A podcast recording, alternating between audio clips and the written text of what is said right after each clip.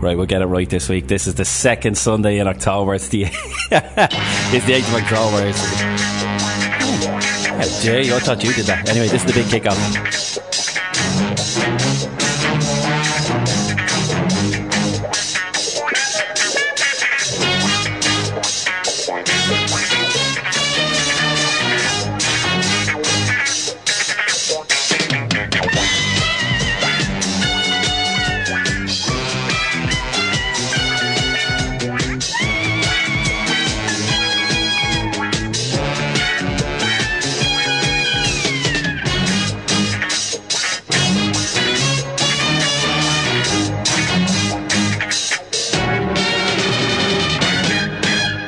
Yes, hello and good morning. I'm going to say it again. It is the second uh, Sunday in October. It's the 8th of October, and this is uh, the big kick-off here in Liffey Sound 96.4. Good morning, Roy. How are you, sir? Good morning. I'm delighted for you.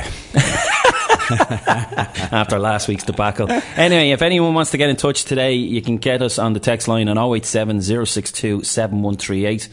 Um, what have we got coming up today, my man? Well, there's been a few international games over the weekend. We've had a few highs and a few lows, mm. um, and I think the English, the Scottish teams, the Welsh teams, we're all involved. For they're all involved. Northern Ireland, everyone, everyone five. is involved this time. They all have a chance, but obviously we have to hope one fails though. But we'll talk about that later. Yeah, we obviously can't. Get, Actually, two fails. Yes, two fails, but we'll get onto that then. Yeah. Uh, so we're talking about international football. We were talking about Ireland. We will um, we will talk about the all female box cup, which yes. is on next weekend. And we can now say it's the biggest female comp boxing competition in the world. In the world, yeah, yeah. They have um, great accolade. They have numerous teams from numerous countries around the world that are coming across. We've had coming in with a couple of the girls, haven't we? Yeah, and it's brilliant that it's in our very own. Lucan, oh, absolutely. You know, so, in Lucan. So a couple of the girls. Uh, uh, Amy and Alanna are coming in with Ed, and we'll talk to them about their experiences, what they're looking forward to, and basically Ed and, and how, how we got it up running and, and so forth. Happy days. So coming up anyway, that's all, all that's coming up. We're going to go with an all-female uh, music uh, content today with yeah. the all-female box cup starting next weekend. So, and of course, we're going to start with Irish, and this is the headers with Remember When.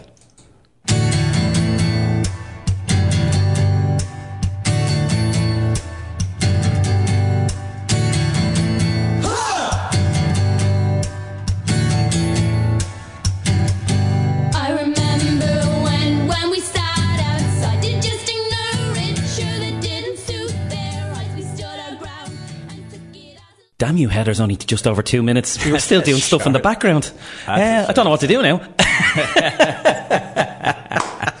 anyway, uh, the professional, professional is always, uh, as big always. kick-off crew here. Early morning. Uh, do I just keep stalling before you get something up there, or what are we going to do? Uh, I'm just going to look out the window. Yeah, it's still a bit dark. One Audi just drove past. Other car manufacturers are available. Have you got it yet? No. Sport, yeah. what would you like to talk Some about? sport happened over the weekend. Um, uh, um, I'm only joking. Anyway. What do you want to start with, or will I go ahead? You go ahead. I'm just going to start briefly with this one because, you know, Sky are brilliant at hyping up things, and even if you're not interested in sport, you can't help but get sucked in. And I've been sucked in this week because obviously the underdog, a bit like um, the county who makes it to the final for the first time in years, Castleford Tigers in the Rugby League, they make yeah. it to the Super League Grand Final.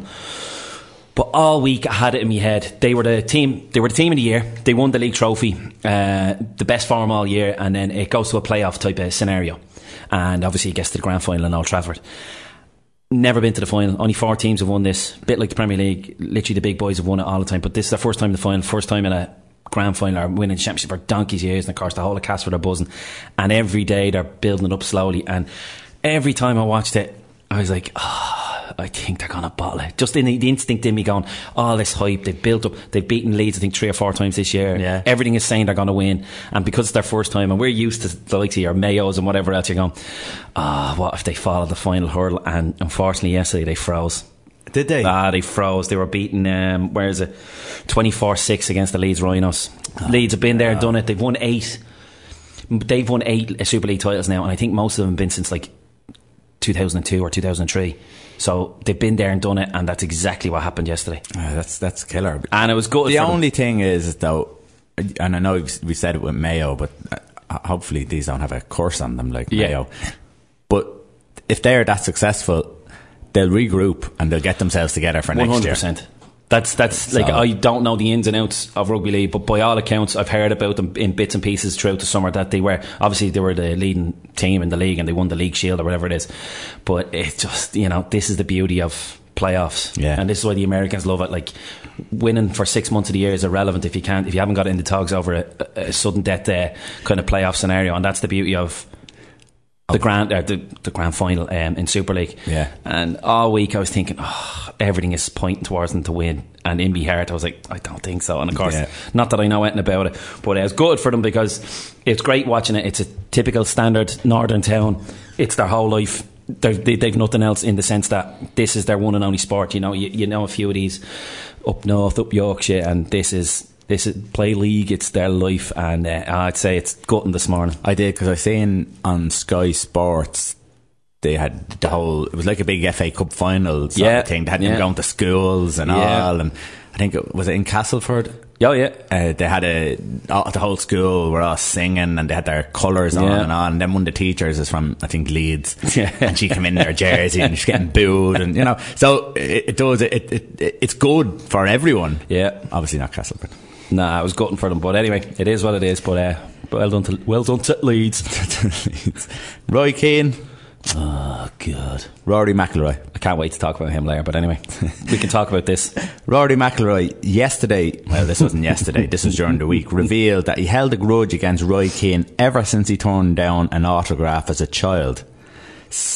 Probably seen the big hairy head and went, "Jesus, "Stay that kid." Yeah, like I look at But did you see the comeback? Literally, some troll within seconds. yeah, Put oh, here's a video of uh, Rory walking past the kid. and uh, did you? But it's in the middle of a round, so sometimes if that happens, I'd be okay with that. It's at that. the end of the round. Oh, is it? It's coming off the Right. 18th. and he just completely yeah right. Now, his excuse for that was that if he sign, if he does sign a car, a car uh, um, an autograph, he could be dropped a shot or some or some rule there. Yeah, he probably has an out in that sense. Yeah, but it didn't look like he was being very friendly about it. He did. He, he he should have turned around to the kid and said, "Listen, come up, follow me in, when I sign my card." Exactly. You know, sim- simple as that. But I also can resonate with what he says though because Yeah.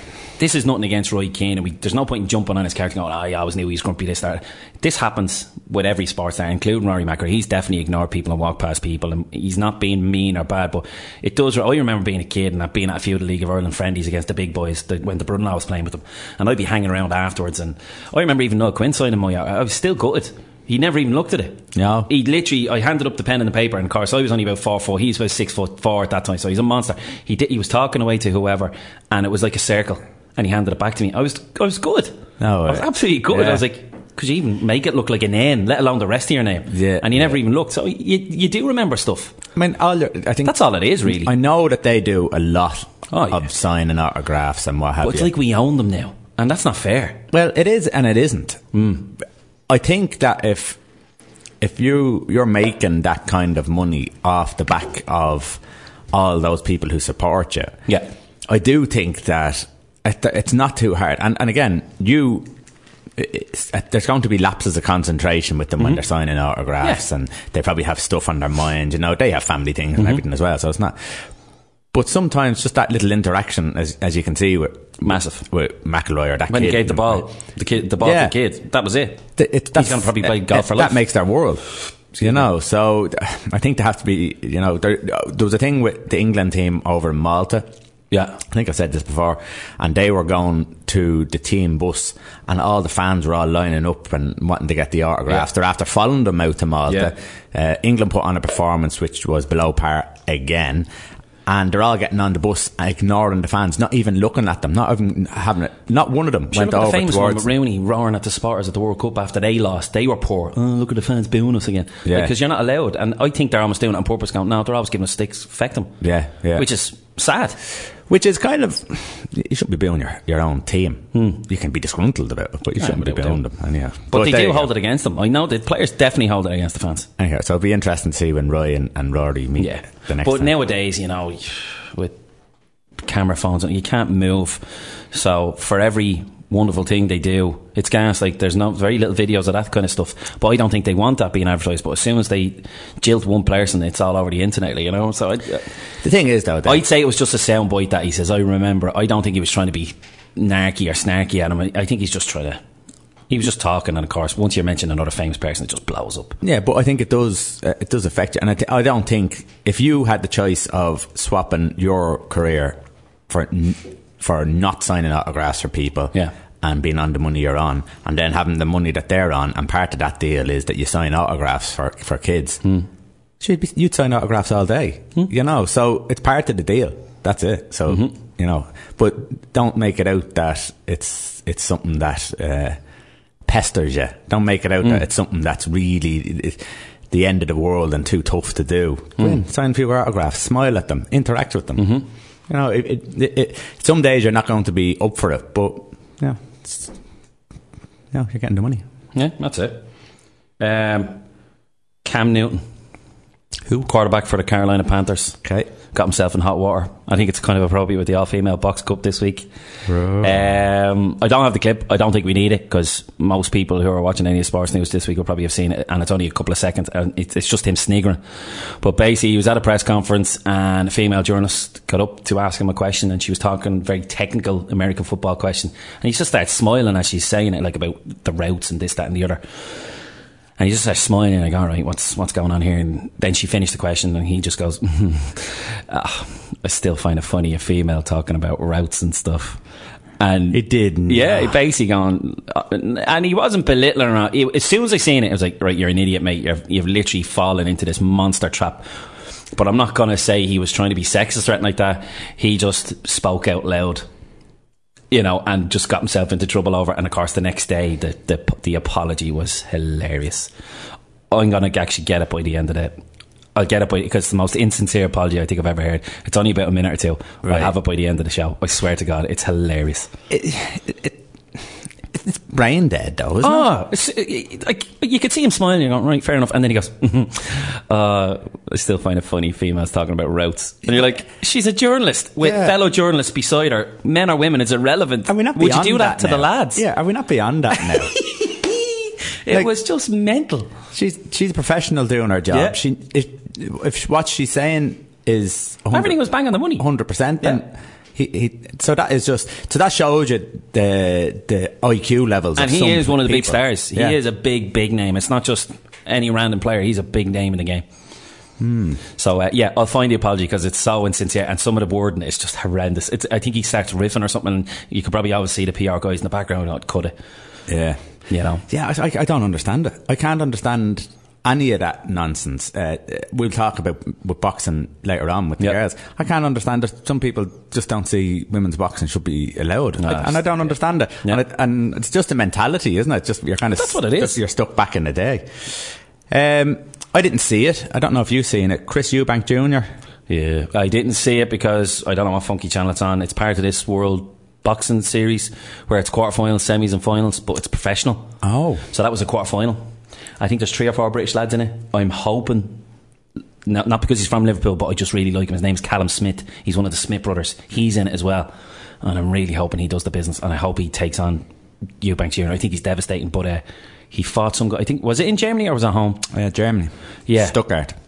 Some guy called Yildirim or whatever it is. He progresses to the semi-finals of the super middleweight uh, World Boxing Super Series. Many predicted a tough night for Eubank Jr., but he made a mockery of such doubt. Hmm. The victory sets up a potential b- barnstormer with WBA champion George Groves, who Oh, yeah. takes on Jamie Cox next weekend. Yeah, so that so that's the four of them. So it's Jamie Cox, Groves, Eubank, and Callum Smith are the four British fighters in the super middleweight division. Now it's pretty much the best of the super middleweight division. Um, every now and then, I can't remember. I think it might be HBO or one of the. They done it before. This is what kind of made Carl Froch the star he was. He he was involved in the very first one that they did, Right. and they had like Andre Ward. Andre Dirrell, some serious. Uh, who was the first fight he had? He was dead and buried. Froch was gone, but he knocked him out in the last round. He literally a minute to go, and then he he got to the final anyway. He was beaten by Andre Ward, who's arguably he's he's kind of like a bigger version of Mayweather. He's a genius, kind of defensive guy, and that was the first one a couple of years ago. And they've done it now with super middleweight, and I want to say cruiserweight is the other one, but the two of them at the moment. But the cruiserweight one it's a lot of Eastern European and kind of stuff like that, but apparently they are the best of the division. Literally the eight lads, and it's most of the best of the divisions for super middleweight. But say the quarterfinals are on, just to say if one of them has a title and it's the quarterfinal, it's a title fight. It, it, they're still normal fights, Okay. but it's just you will take on winner of one of the other fights in the next one. And if you two have belts, you're fighting for the belts. so it's the same way, but just structured It's just a, visually a- differently. Yeah, it's a fancy way of getting all the big boys to fight each other. yeah. But obviously, to come out on top at the end, you'll probably get bonus money, I presume, and all that kind of crack. Hmm. And plus, you'll hold most of the belts.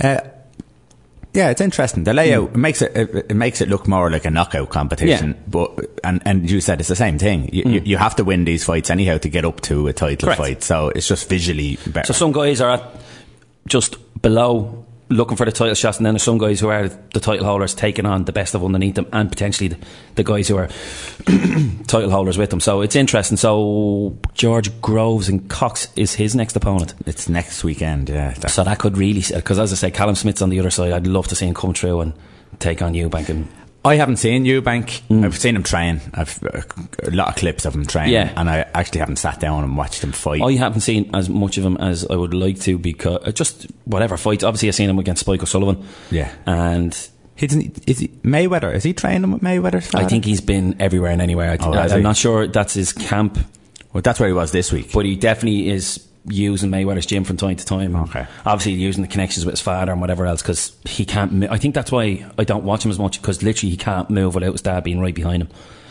Um, and it's not hindering him at the moment, which is fair enough, but it's grating on me anyway. yeah. And Nigel Benn's son won last night as well, and he's now 9 and 0. And apparently he had a devastating victory last night. So Is he same weight? I think they're close enough. If they're not the exact same weight, they're within the few pounds, like they're beside each other. Yeah. So That would be deep down in two or three years' Yeah. time, Eubank's still doing well and Benn's on the way up. That could be a monster Ben v Eubank. And they wanted to they wanted to come back fighting as well. Imagine didn't they took each other same on. card. be like Rocky. Two 50 year olds swinging away. So, yeah, potentially. And just to stay on the, just a quick one, and to stay on the boxing, Haye and Bellew are getting it on again. it's definitely we talked about McGregor and, Mm. and Mayweather as a money fight. This is definitely a money Oh. fight, hundred percent. Bellew's not hiding it. Bellew doesn't need. Doesn't like him, but he knows this is his payday. That's it. And he said it to him. Thanks for securing my future for my kids. I don't like him, but I told him thanks after the first fight. Yeah. You secured my future for my, my wife and kids. And thanks. and this is this is just top Mm. up now. But, fight wise, when you look at it, it's still going to be a, a very interesting. As long fight, as Haye isn't is fit, it should be a decent fight. Because, like what I'm going to maybe talk about with Aaron like, later on, listening to these experts, it's lazy. No, eh, no one's dancing around the fact that that fight was a bit of a joke shop after the fifth or sixth round when he got injured. Yeah. And Bellew never mentions it. Haye wants to mention it, but doesn't want to seem like a sore loser. Yeah. It changed everything. Yeah. And Bellew was even shouting in his ear when they were being interviewed after, "Don't be making excuses. Don't be making excuses." Like he's very much entitled to make an excuse because he literally just hung on to dear life. His Achilles went, didn't it? It's, he, was, he could barely walk could for the barely five round, and it was just like let's you you won t- uh, Tony, but let's not go bananas that you bet Ali here because I'm not saying he probably still could have won without a shadow of a doubt. Yeah. but there's a big asterisk uh, beside that victory in my opinion. So that's why I'm glad it's happening again, One of one of Haye's strengths is his movement, Yeah. and, and how sharp he and is. obviously his power. And he just, yeah, but he couldn't. He'd nothing. He'd no angles. He couldn't come at different angles. It was all straight boxing. And the sad fact is, he still caught him a couple of times. Now, Yeah. obviously, he couldn't probably hit the power because he couldn't plant his feet the way he wanted it. Mm. So, as long as he, it seems a bit quick to me because I've seen the picture of his Achilles and everything, and it's abs- it's like spaghetti. It was Yeah. disgusting looking. so we're going for Haye. Is that what we're saying? It's not that I'm going for Haye. I just hopefully there's no excuses, there's no injuries, and it's it's a proper toe to toe. Whoever wins, whoever wins. I have a feeling Haye's going to do it. But I'd be surprised if he's not. Like he needs this. And he he- said his the mo- career's over if he doesn't convincingly beat him. He said his career's over. Yeah, yeah. Simple as that. But then they'd have to go best to three then and, and make another squillion. one if it's one v one, why not? And just to quickly mention, because we're probably will we yeah we'll leave with that song next.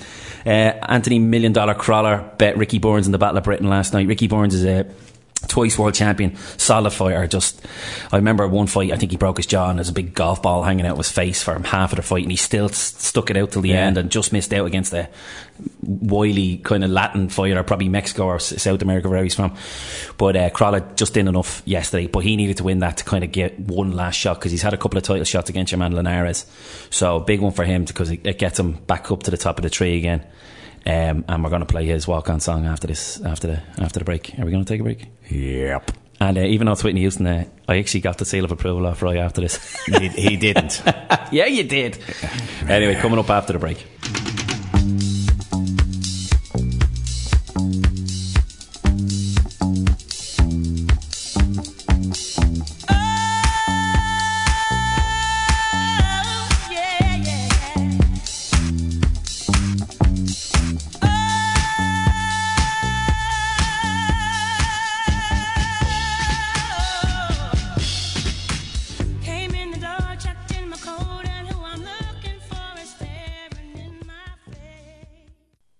Uh, welcome back. Nice little bit of disco there for us here on the big kickoff here in 96.4. Yeah, we were just saying there uh, as that was playing, me personally, because obviously I love to uh, to shimmy to it. I don't know if it could get me in the zone when I'm walking out of the down the, the the the gangway down to the to the ring, but obviously it does the job for some, for some, Crolla. some people need that intensity of a hard rock song or something Yeah. like that to get them Something you know, killing in a name Yeah. of or something like that.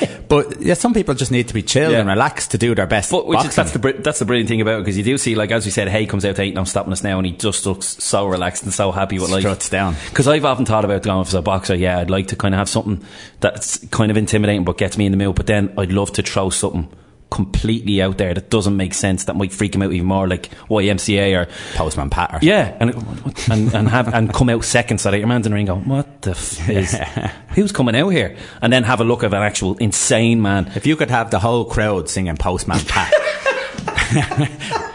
Early in the morning, you're going down. You're so good. I'm going to post you. Start punching yourself in the face, looking crazy. um, we have. Are you jumping in now, or is, Yeah, come on. Uh, you, you I was going to jump on the. Uh, he's from Derry, so really he's ours. We have a world champion. Oh well, that's what I have here. I have a little Oh, clip. just don't get better than this. Okay. Daryl Gurney is now. Well, when I say world champion, world Grand Prix champion. One gra- and this is huge, as, as you Oh, were saying. massive. Like he'd be earning a good, honest wage with the money, like like uh, more than the average, without a doubt. But this would be massive for him. I think it's about two hundred grand. Yeah. And not only that, though, then the prestige of winning these tournaments that you only dream of. I think it's. I presume it's his first final. It is. Oh, I think we'll play the, the clip of Yeah. the last few Him winning, darts yeah. of him winning. Well, there's not much to. Well, I say there's not much to worry about. He'll still be worrying until he's got the job done. It was a well thrown dart. He missed on the outside. Whitlock needs the lot to put the heat on, to put the pressure on, and ask the big question. And Daryl Gurney has never thrown more important darts than these. He knows how important these are, what it means to him. This is the opportunity he's wanted all his darting career. He wants tops for the title.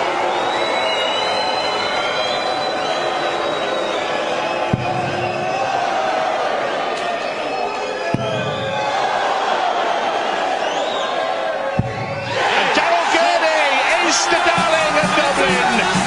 He wins his first big major title. Daryl Gurney, the Northern Irishman, joins the big league. He wins the World Grand Prix. He beats Simon Whitlock in an emotional and thrilling final. Oi, oi, oi! Uh, he f- just falls apart, doesn't he? He just collapses to the ground. All the pressure of the darts Yeah. and probably relief as well, because Oh, yeah. as you said, he- he's probably has the day job. He has the Potentially, yeah. potentially has the day job, but. No matter what, they're looking to get into that Premier League, as we Yeah. were discussing this morning, and that's really the huge the money. That's to open up the sponsorship and everything. So, Yeah. and it's great because uh, Mensur Suljovic, he won the last tournament Correct. as well. So and I think he got to the semis in this one as well. he got to the semis in this. I think Whitlock beat, beat him and Mm-hmm. that. But it's changing now. That the, the, there's not the same people Yeah. all the time now. So it's there's anyone can win. And now. even Whitlock coming back because he was kind of in the wilderness for Yeah, a year or two. yeah. So and he looked very impressive throughout the week, and even some of his scoring yesterday. So the more the merrier. Obviously, Van Gerwen went out in the first round this week. I actually don't remember much of the first few days. I don't even know who who who, who was knocked out by who. I don't know who ta- knocked Taylor You know, out, no. it was very much under the radar this week. I, I suppose probably the international football took over everything, but even on Sky Sports News or watching bits and pieces, there's very little coverage of it this week. I, obviously, Ireland took over everything in Irish coverage of sport. Sometimes because it's on during the week and Monday or Tuesday, you're doing your own thing anyhow. Mm. Yeah. So if, if you're if you're not really stuck into it, Yeah, you, you may miss a couple of uh, a couple of days. But yeah, no, it's great for him. And as you said, about probably about two hundred grand or I think it's about 150, 200 grand for the for the big one. So, like as you said, you can check the order of merit. He he he's would have earned a nice tidy sum. He's world number twenty two, so he, he would have earned decent money over the last couple of years. But this just opens up massive doors for him. No, that's brilliant. Absolutely massive doors. Um, who have we got? I have Martin Keown, a clip of Martin Keown, and they're talking. This is on Five Live. They're talking about Mesut Ozil and how how he has performed and how his attitude is since the end of the transfer deadline, and he's on his last year. So I think we'll just have a quick listen to this. I think he's But testing Arsene Wenger. Wenger- I think he's Arsene testing Wenger Wenger more than, than any other player has. Uh, did- was it Belarus they went to last week? He didn't fancy going. Yeah. Didn't want to go. Um, suddenly he was injured again. He spent ni- he played nine minutes against West Bromwich Albion on the Monday. So how did he get injured there? I think in some departments he's already left. Psychologically, mentally, he's already left the football club, and maybe that Wenger now is trying to do the best deal he can to to let the player go in January and get some compensation for him. Would But that be the right thing to do? I think so. I, I think he doesn't want that type of player around the youngsters in the group. Um, they played exceptionally well at Chelsea when Iwobi came in and did a really manful job. I know he hasn't got the talent of um, Ozil, of course, but suddenly Arsenal could compete in both departments, defensively and attacking wise. It's probably the best performance I've seen in a couple of years. And I know they, they saved their best performances for Chelsea when you think back to the FA Cup, but I was really impressed and it seemed every player was giving their best. Sanchez different. He loves playing football. Just give him a ball and he'll play, and that's all that he wants to do. But Ozil, I think he's down tools. He wants to go, um, and it's going to get messy. And Wenger usually comes out. I think about Arshavin, who tried this with Wenger many years ago, and he sat and watched football for two or three years while his best years went by, and he didn't have the joy of playing football. And that is it for a player. You want to play. So he's putting himself through a difficult period, Ozil. And, he, and if he is, we don't know if he's injured or not. Only he will really know. But if he's playing that game, he's not going to win that with Wenger. Bangaroo, bangaroo, bangaroo, bangaroo. But I, I, I can see that. You can see that his attitude is, is disgraceful. I'm not mad about Sanchez either and his No. attitude. And the two of them have been linked to Manchester United, which I don't personally See, the only difference is at least Sanchez is still showing up because he realizes there is only seven or eight months left here, and he doesn't want to really ruin. it. Like Mahrez kind of never got the move in the end because potentially attitudes and this and that. While at least Sanchez is showing up. Like Yeah. Mahrez disappeared last year, and I think that's why a lot of people aren't biting at him. That's why it was only think Roman. that's was, if somebody, yeah. That's literally it. And with Ozil, that he'll end up somewhere anyway. He'll he, he will have mo- uh, like, have you got the money? I'll go. He'll go anywhere. But Sanchez still wants to probably play at the big boys and still wants to go there. So hence why he is showing up. Yeah, well, and you're- you're he, at- he knows he has to. Yeah, and you have to go out and you have to perform Yeah. because if you don't, people, it's it's very easily turned from you having a great season last year to having a half a season which is terrible, and then no one shows an interest in Yeah. you. So you do have to. Bangaroo, bangaroo, bangaroo. uh, just, I was seeing the thing on just to stay with football just for a sec. Robbie Keane and one, and he talked about why. Has he officially retired? No, he's over in India. Oh, sorry. Yeah, yeah, but it's only like a month thing, isn't it? Or six weeks? Or? No, it's, it's he signed. I think he signed. Uh, Robbie Keane is set for one final adventure as he teams up with Tottenham teammate Teddy Sheringham in the Super League. I think it's a year contract. Okay. But he was talking about why he didn't make a Liverpool, Very interesting. and he was he said that when he went there that they had uh, Torres up front. Mm-hmm. He said when he went, Gerrard was right behind. and Gerrard's one, and everyone thought, right, this is going to be a great partnership up front. You have Gerrard in behind. There's going to be plenty of goals. And the reason why Robbie Keane moved on, I think it was six months, wasn't it? Yeah, yeah, it's literally. The, the reason why is because Benitez told him that he was going to play him. He wanted to turn him into uh, Left winger. Left winger. Yeah. To do a bit of what he's good at, which is providing, and then obviously pick up a few goals. A bit like what he did with Kuyt. So he was hoping for that f- front four, so to speak. He didn't want to break up the two boys. And look, good luck to him. If it wouldn't have worked for him, he said he hadn't the legs. And let's face it, we all know he didn't have the legs for that type of position. But he's a he's a, he's a goal scorer. He's Yeah. a poacher. But it just goes to show you what managers can do to a player. yeah. Um, do you remember Change careers. Remember with Alan Smith for Manchester United? Don't, just don't get me Stuck. You said it. Every other manager that's played him centre midfielder is Yeah. not a good enough manager, and that one of them is big fat Sam. Big, He's yeah. never been a centre midfielder, and anyone who followed Sue, you're Yeah. a joke. And these are professionals getting millions a year. Centre forward, banging the goals in left, right, and centre. Now, he put him in there to do a bit of a Scholesy because he tackles as good as Paul Scholes, which is very badly. But that's what he put him in there to quick fix. And then all of a sudden, he obviously probably got other forwards at United and he just filtered away, and hence why he, he never kept him. Yeah. But every other manager since has played him in centre midfield, and what has he done in his career? Absolutely, Absolutely nothing. nothing. And that's not his fault. So even the big managers like Alex Ferguson can Yeah. destroy a player by just Yeah. playing him in a position Exactly. that does not suit him. But ju- when you say him, I just hate any other manager who's signed him since and played him centre midfielder. Yeah. Because they're lazy. And that's it. Are we going to a break? Yeah, just a quick mention. Uh, uh, we should do a whip around uh, poor El Boris Becker. He's bankrupt. I seen that. 54 million worth of debts. Now, obviously, half it's probably gone to the first wife. It's down to the divorces and this, that, and the other. But it's got to the stage now where all his Wimbledon trophies are now up for grabs and he has to sell them. Uh, I was reading bits and pieces about it. So, yeah. Um, But he- owned it his own TV channel, not. oh, every um, no doubt. He owned his own TV. business ventures went awry and the it was lot. the Boris Becker TV channel. It was a channel just about him.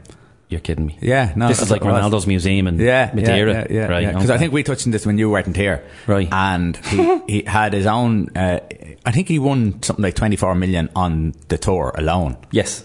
and then he probably obviously had sponsorships and stuff like that. What did he blow all his money on? Now I know is what is, is you know if you're gonna get married and He's you have all that money brigade. and you don't protect yourself, well then. No, there's something, right? These I'll tell you what really grinds my gears.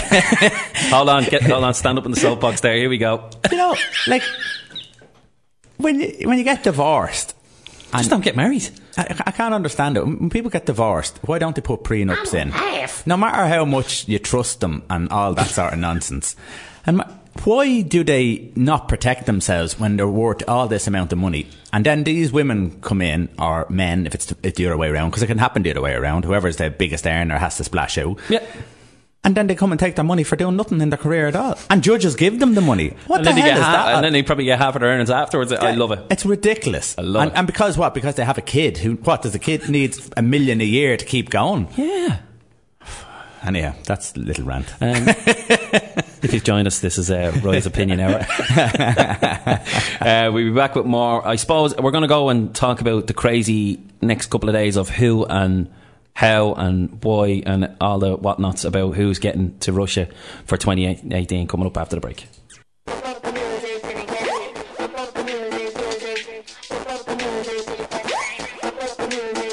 Ready to plead my case and wash my hands of all these stressful times.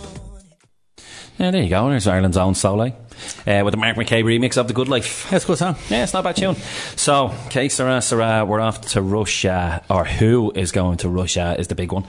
Um, Holland, pretty much, we might as well start there because I can see it on the screen. Holland pretty much aren't unless uh, they pull off the unthinkable and beat Sweden 7 0. It's, a playoff. They're playing each other, but they, you need to beat it's seven not, nothing. it's not going to happen. There's, No. they're, they're too close. If it was Belarus, it Yeah. might be a different thing. They have, But it's not the um, players' fault again, Roy. You know, it's the management as per usual. Like it's never Sneijder's or Robben's fault, even though they wanted to be on the panel Yeah. to appoint the next one. Oh, did they? But it's not their fault. Yeah. You know, it's never their fault, and it's not. Robin uh, uh, is one of the play- uh, is one of the players pushing Ancelotti out as well. There's no shock there, but it's never their fault. Ah. That- do you know what? It, there probably is attitude problems. Sneijder never made it after Inter Milan. Yeah. He never went anywhere after Yeah. Mourinho And still left. wants to be and still, mix. thi- and still thinks he's one of the big boys. Yeah. Uh, Van Persie is oh obviously now his, his injuries have Yeah, killed his yeah, career, but Robin just snake. Nah, Just ultimate. a snake. Uh, and you have to worry. Well, you don't have to worry because we don't really care. We've our own worries. Yeah. But for Holland, That's two in a row. they've nothing coming through Yeah. that is of Two any significance, and their club teams aren't pressing for you know Champions League any sort of Well, Ajax had a decent run last year in fairness getting to the Europa League. yeah, but Champions League. Oh, yeah, no, whatever. That's what I mean, and, and I think those type those teams were always Champions League. Mm-hmm. And when you look at them, and then you look at Celtic, Celtic are just a, a smidge ahead of these teams. Mm-hmm. And we talk about how disgraceful Scottish football is. Oh, yeah. So Holland are in trouble. This is, as you said, two in a row. Uh, Group B, you have uh, Switzerland and Portugal, who They're pretty much done deal, and Portugal are going to make the playoffs. Now, make the playoffs. Yeah. Um, I don't know who's playing who, but Portugal could probably still overtake. But Switzerland have been nine out of nine, and they're in the top ten of the FIFA rankings. And I was going bananas one of the days, going, "What the? F- how is this?" And then you look at them in the group, and you go, "Well, nine from nine. Of course, you're going to slip in there." Yeah. Um, so we move on from there. Germany done and dusted. They're there. They've booked their place. Northern Ireland done and dusted as well. Did they They've need- a, they they've a need a very they need a point just to make sure 100% that But they're. there's so many teams underneath them. It'd have to be a freak result where they lose and four or five teams win. Win, yeah. So more than likely they are in the playoff, but just to make sure they need to get the point against And it's good. And it shows when we talk about Ireland later on, it shows you that if you have a well organised team, if you do your homework, Confidence. and then the the way they play is yeah. just full of confidence at the moment. Even against Germany, you know, we'll talk about. But remember, we, I kind of briefly mentioned that I thought we fluked a little bit. Now you need your luck against Germany when we beat them. Now, obviously, Northern Ireland took the approach of something similar, but they still gave it a bit of a go. But they had the confidence to give it a go, while Ireland's confidence are, is shot to bits. Um, but anyway, that's a done and dusted. But there's Czech Republic, another big team who are who have Out. suffered to the hands of Northern Ireland, and even Norway to an extent. Yeah. uh, our group. Move We- we on. go past our group, Move yeah. on. Poland done and dusted. It looks like It's between Denmark and Montenegro, Montenegro, yeah. and more than likely Denmark will go on. I and they're say. one of the teams who are fairly safe anyway for their playoff spot. Yeah. So that's okay. Now here we go. England done and dusted, but it's Scotland, Slovakia, and Slovenia all still have a chance. Scotland done us a favour by taking points off Slovakia the other day, but now we need Scotland to fail tonight. against Slovenia. As long as Slovenia don't lose, a, a win is good enough. That is the one and only permutation left for Ireland. Did you see the England game? Oh Jesus! This is what I want, I want to have a good chat because I have a piece here, fantastic piece in the Daily Mail with Owen Hargreaves. But uh, I noticed it. Um, you see these players week in, week out, and they're completely opposite when they play for England. Like even Rashford, not having a go at Rashford, he looked the only one who was trying to be a bit like what he does At United. at United. And I'm only and I'm being nice. He still wasn't th- there, quite there.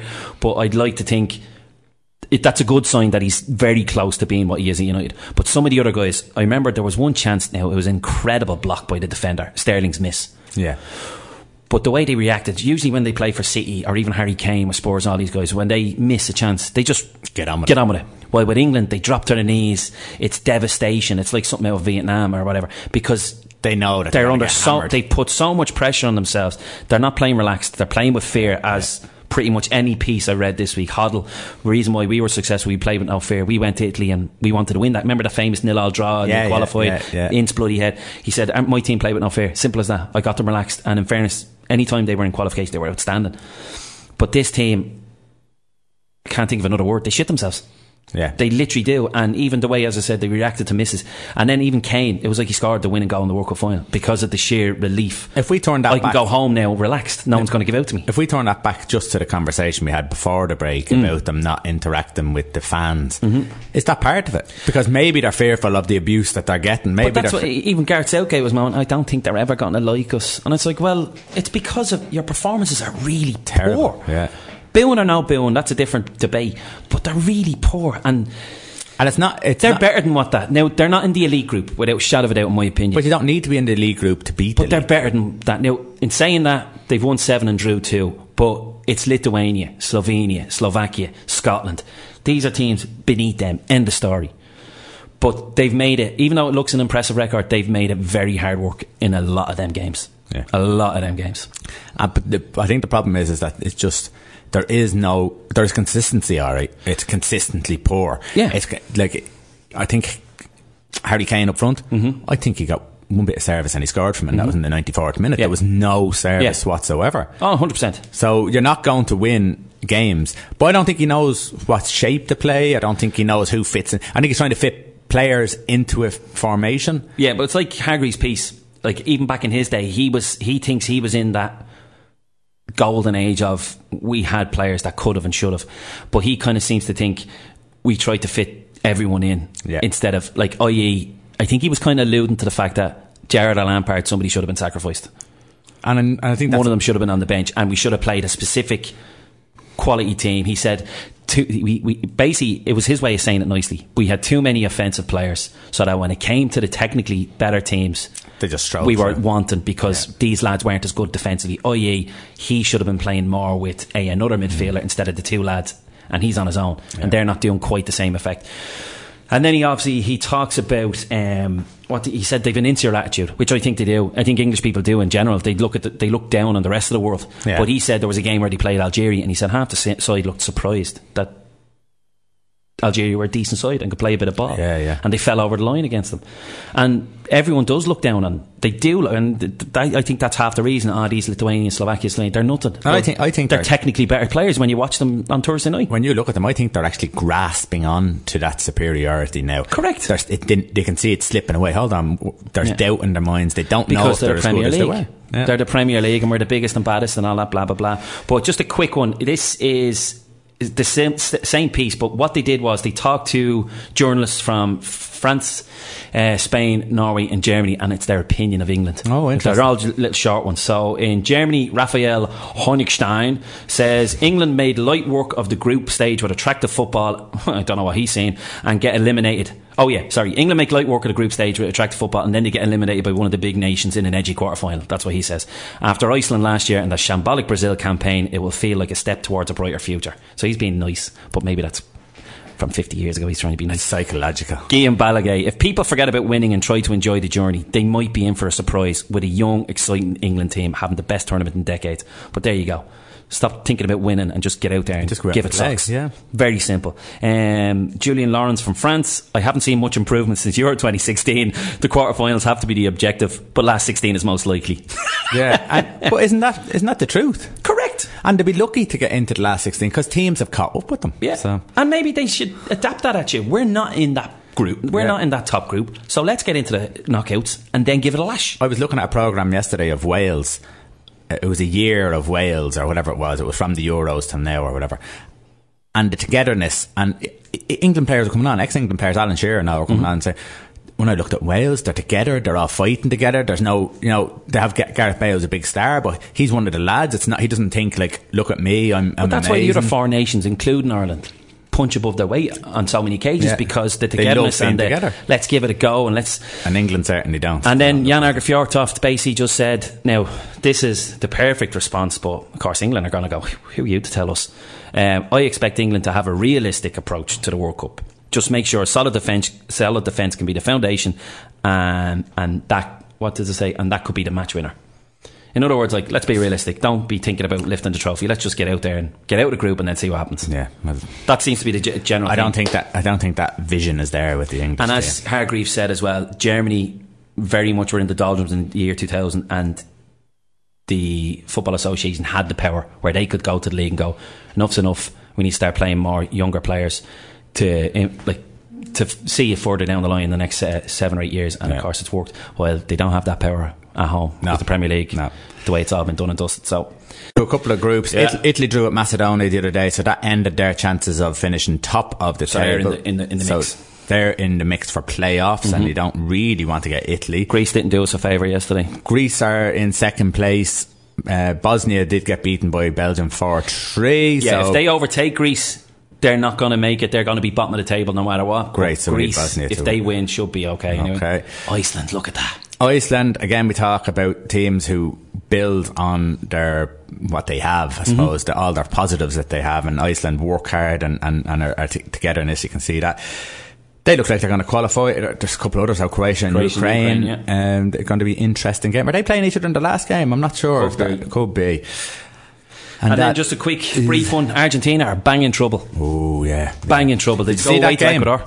They were playing Peru and they did everything bar stick the ball in the back of the net. The keeper had a worldie. And I think they've had a few keepers against them who have worldies. Yeah, so yeah, they're bang in trouble. So uh, if they beat Ecuador, they should be okay because Colombia are playing Chile, and they're both above them. So if if one of them win and Argentina win, they'll overtake them.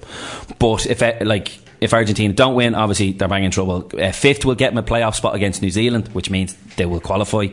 And a little quick one: Syria are taking on Australia in the second leg of their playoff for the qualification or for the next round of playoffs. It's one all. It's in Melbourne on Tuesday, and they've the potential. Whoever wins that will then take on, I think, fourth place in Concacaf, which is basically North and Central America, and. USA won during the week, which has kind of solidified their position, but there's still a half a chance for a place in the World Cup. It could be Syria versus the US. Very interesting, isn't it? Absolutely dangerous. But uh, it'll be played in Malaysia. They're playing all their games in Malaysia, about 6,000 miles away. Oh, good. Good. okay. Here is Cannonball from the Breeders.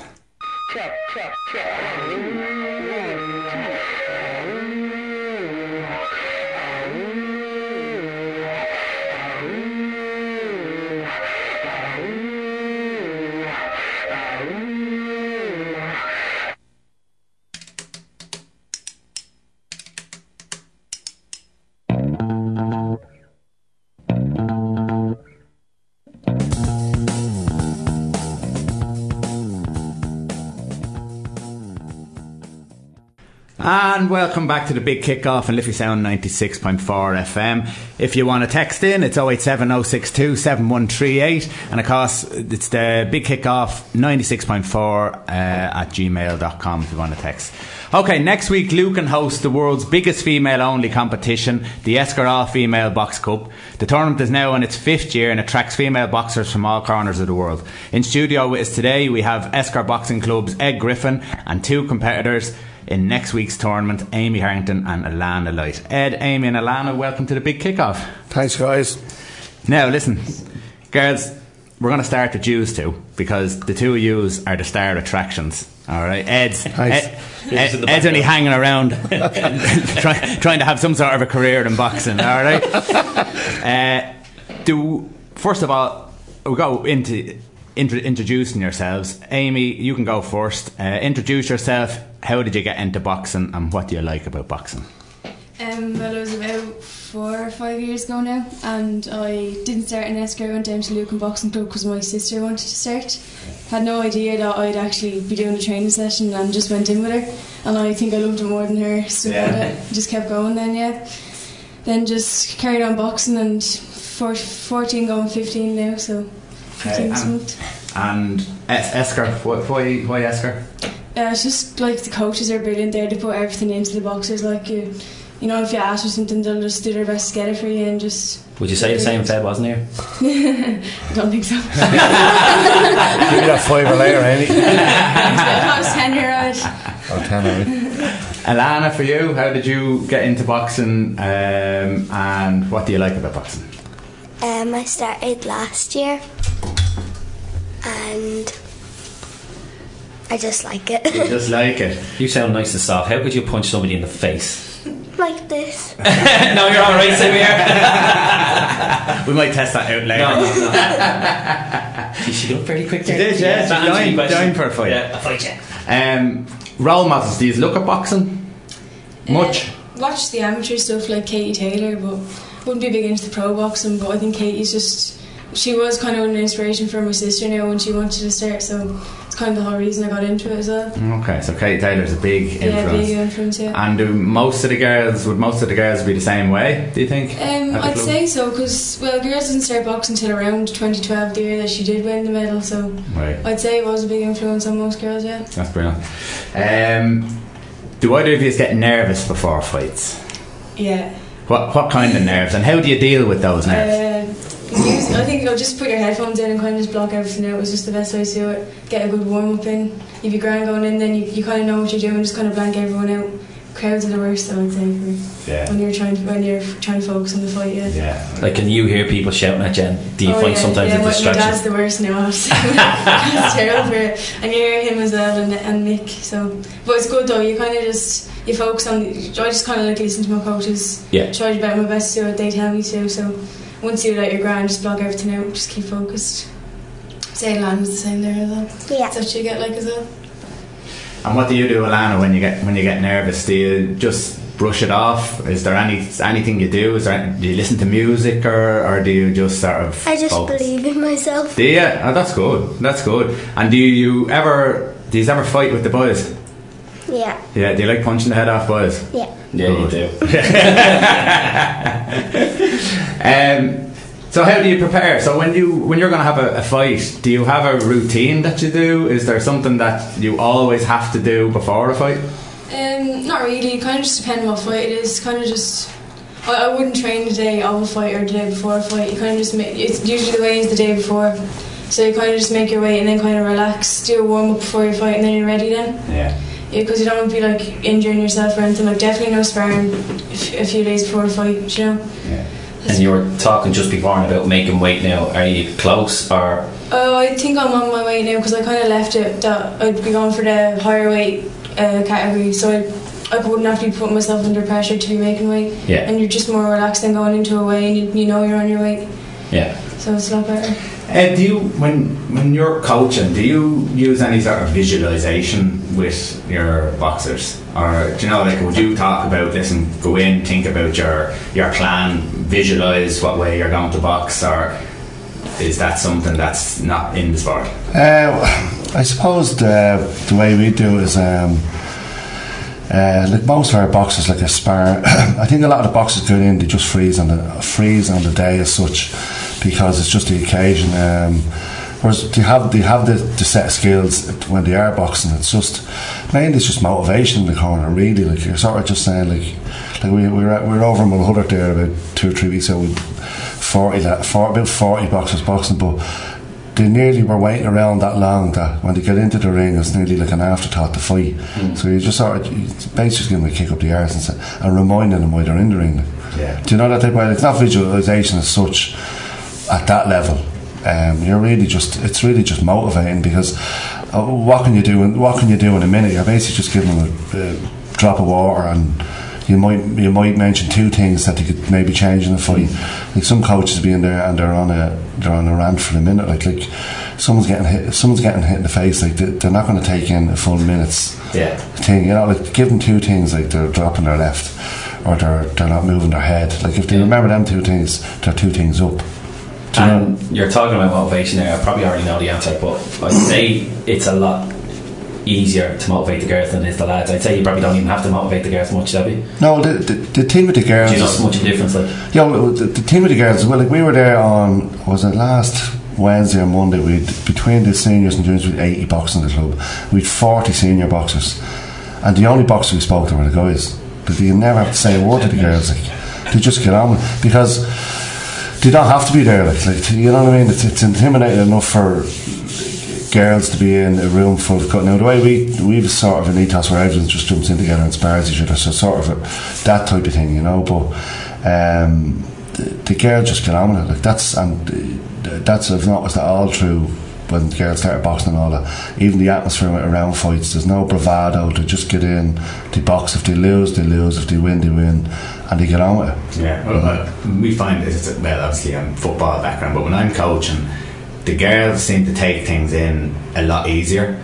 Like they they seem to break it down themselves. So it's any technical abilities they break it down, do it slowly, and build up to speed. Where lads try to win, do everything real fast because they think they know everything. Is that kind of thing? Yeah, it's the same. T- it's the same thing. Like uh, obviously, like you're gonna have like um, some guys that listen up, and then there's other guys where they're nearly looking outside the ring to their parents because they're of so nervous of how they're performing and all that. Whereas we, the anyone keeps looking outside the ring when we're coaching them, like they, they won't be boxing again because you know what I mean. The parents are there to encourage their kids and motivate. You see it at football matches and stuff. Stay out of the training. Like, you know what I mean? But some parents just can't help themselves, and that's understandable. It's the kid in there boxing and getting hit and stuff. But you know, it's just girls just tend to take things in and to, to respond when you're saying it, whereas guys nod, nod, nod. and typical lads, like we don't look at instruction manuals. Like we, we know how to do everything. That's, Yeah. that's the typical Same- attitude. yeah, it? it's the same thing, You watch any of the women in sport, they just literally they follow it to the letter because this is how it's to be done, and then they put their own little spin in it eventually. Well, lads go, I'll do it. So I know. I know. Yeah, that's it, it's the same with everything. Like even if you watch like Jessica Ennis something like that in the Mm. Olympics something like that, it just breaks everything down.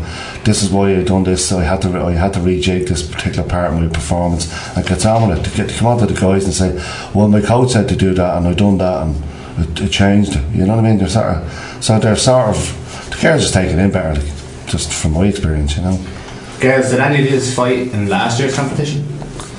Um, I was out last year with a perforated eardrum now because I was sparring and I don't know I don't know how it happened. I didn't even realise till about two weeks later. So No way. Yeah. No way. So you missed out on last Yeah, year's. Were you last year. You weren't in the year before? no, no, no, I wasn't. Uh, So this is your first year? Yeah, first year And boxing, la- I this is your First year. First year as well.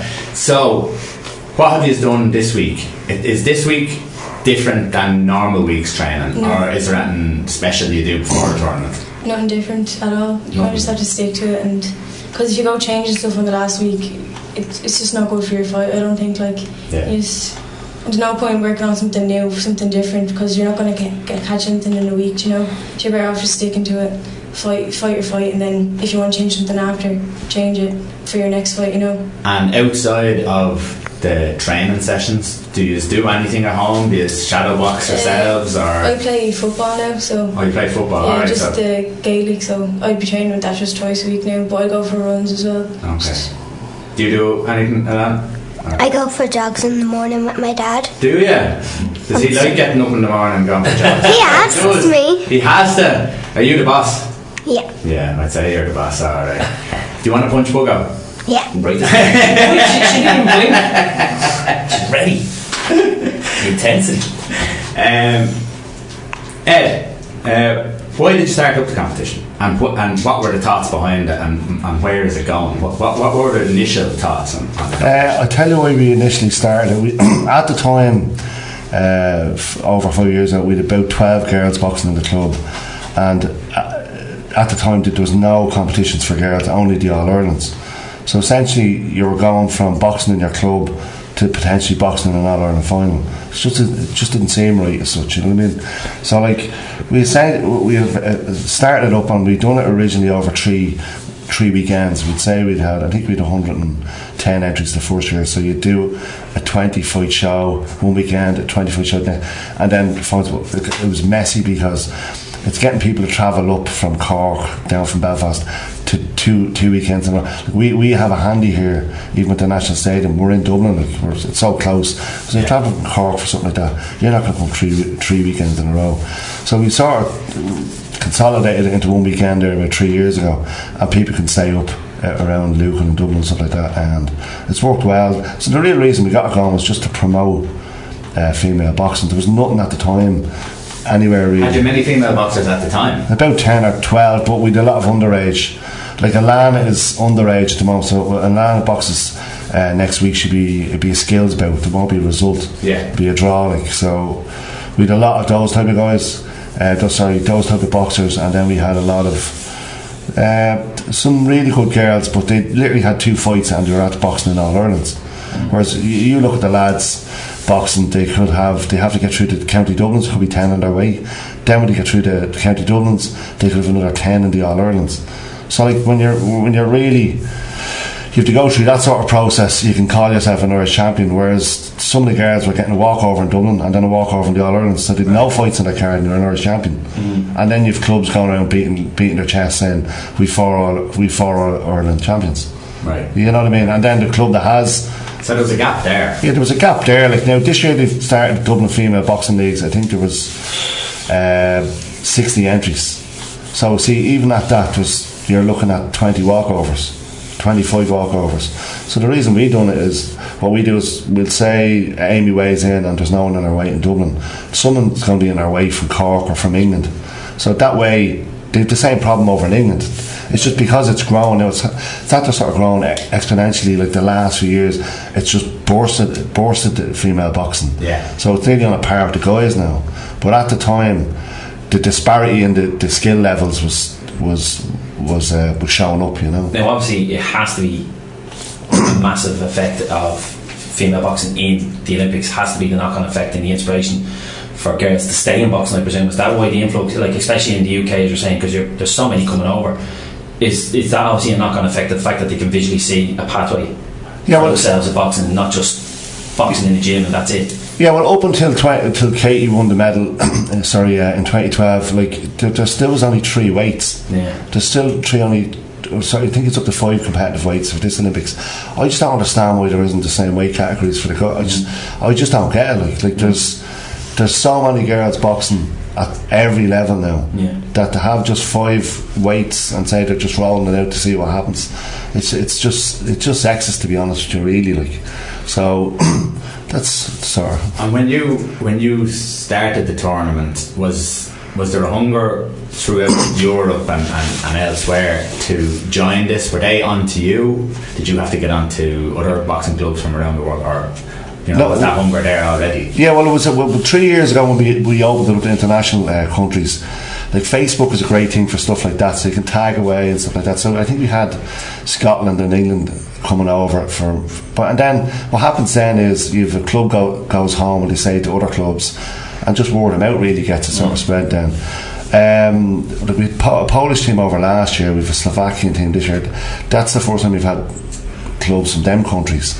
But the Dutch came over last year, and we actually subsequently made contact with the Dutch team then, and we were we were brought over to Holland into box two or three weeks ago. Mm-hmm. So that's. And then there's two or three other Dutch teams coming this year, so like that's how it grows. Like you know, like unless it runs and it's a total disaster, you keep getting people coming back. It's like soccer blitz and stuff like that. If you if you if it's a good one, people keep coming back. If it's not a good one, they're just going to work. You know, it's not worth their while.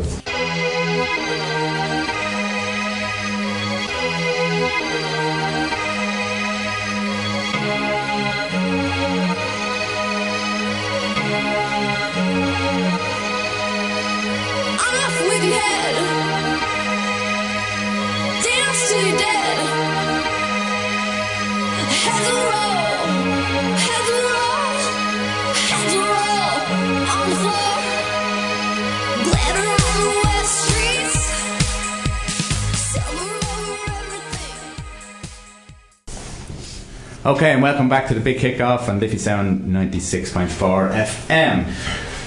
Alanna, your coaches. What do you think of them? Are they good? Do, they, do you They're learn? funny. Do you, are they funny? looking? Funny looking or funny funny? Um, both. She must be talking about Mick, it couldn't be you. Make them pass. Uh, do you learn when you go into when you go into your training sessions? Do you feel you learn more each week? Yeah. Yeah. So they are good at coaching. Yeah. Okay. And what have you? What do you learn off, say, Amy? Have- Do you learn much off the other boxers? sometimes, sometimes I'll look at them. Sometimes you look at them and just see what you can get off them. Amy, do you do you look at maybe any of the lads or, or look for guidance off the coaches at any time? Do you get ever get unsure of yourself and, and, and just look for that little bit of guidance or encouragement? Yeah, definitely, like all the time. Like if I was worried about something, I would just go talk to the coaches about it, and they'd show you like they're just brilliant. They'd show you different ways to do things. They wouldn't just stick to the one way. If you don't understand, they'd explain it in a different way, and just you could tell you could talk to them about anything really. You know, Yeah. like you could tell you could. Something wrong with your box and just go straight to them, no problems, and they're just easy to get along with. Like they give everything to the club. And Jeez, you're great, Ed. yeah, you're, you're brilliant. Bring her back again. Is there anything that you feel that the coaches could do, change in a training session uh, that they could improve on? I think it's perfect. I have the perfect balance of fitness and then skills and sparring. I think I get everything in in the week. Yeah, and you feel great. Like you feel good after your training session. You feel like you've done something and learned something. You go home, you feel good about yourself. You know. Yeah, Good. So. I don't think you could change anything about the training sessions Oh, really. that's good. Except for have a clubhouse, maybe. Uh, maybe that, that would be good. Yeah. But that- that's are you it. working on that?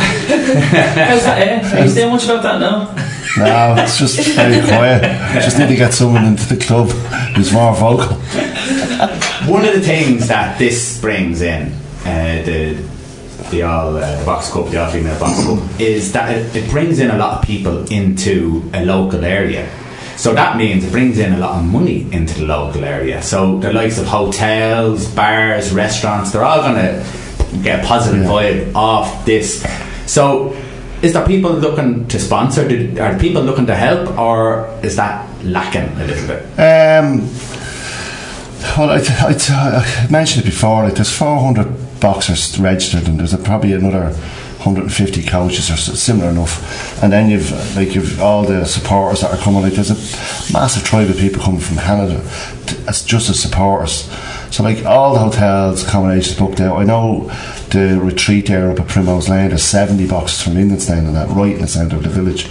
So like if you if you break that down, it's at 70 people going for a dinner in Lucan Village just from two clubs, like. And then you have all you've the Hotel, you've uh, the Clarion. They're all booked out. Um, we didn't actually go look for sponsorship off the hotels last year. We were sort of were saying it and um, we we mentioned it, but I think the thing with uh, maybe it's just an Irish thing or something like that. Since the boom has sort of started creeping back, people take for granted that people to the hotels are going to be full anyway. Like it's the middle of October and we've directed everyone to the ho- local hotels. Yeah, I've seen that on your on your website. Y- you know, so like r- r- really, to, like w- if we travel down to we'd say Tullamore, and there's a club down in Tullamore, I booked out the, ho- the local hotels and pubs are sponsoring the event. Yeah. You know what I mean? We're going around, and I just, just want to say thanks to all the sponsors we do have on board, um, like for the belts and the medals and stuff like that. But it doesn't come near covering the cost of the tournament. Like the medals are coming in at uh, three thousand euros. Yeah. You, you, you know what I mean? The hall is to be rented. The medics are coming in at nearly a thousand. The officials are nearly coming in at a thousand. Um, everything. The ring hire is coming in at twelve hundred. Like we're getting sponsorship, but we don't want to bleed people that are being genuine and Yeah. donating to us. But So for what for what the tournament's given to the community, to the businesses, basically, maybe the businesses aren't giving back what maybe they should be given. Well, to, to an event like this, maybe maybe they're unaware, and now this is their chance Yeah, well, to become more aware of, of, of, of what actually this the all female box cup is given. Yeah, well, I think the fact that it's sort of an international event now, it's, um, like most, an awful lot of the sponsors, like we've two sponsors from one from England, one from Australia, and a lot of politicians. You know, and then we have uh, our, our own club president Brian Brady.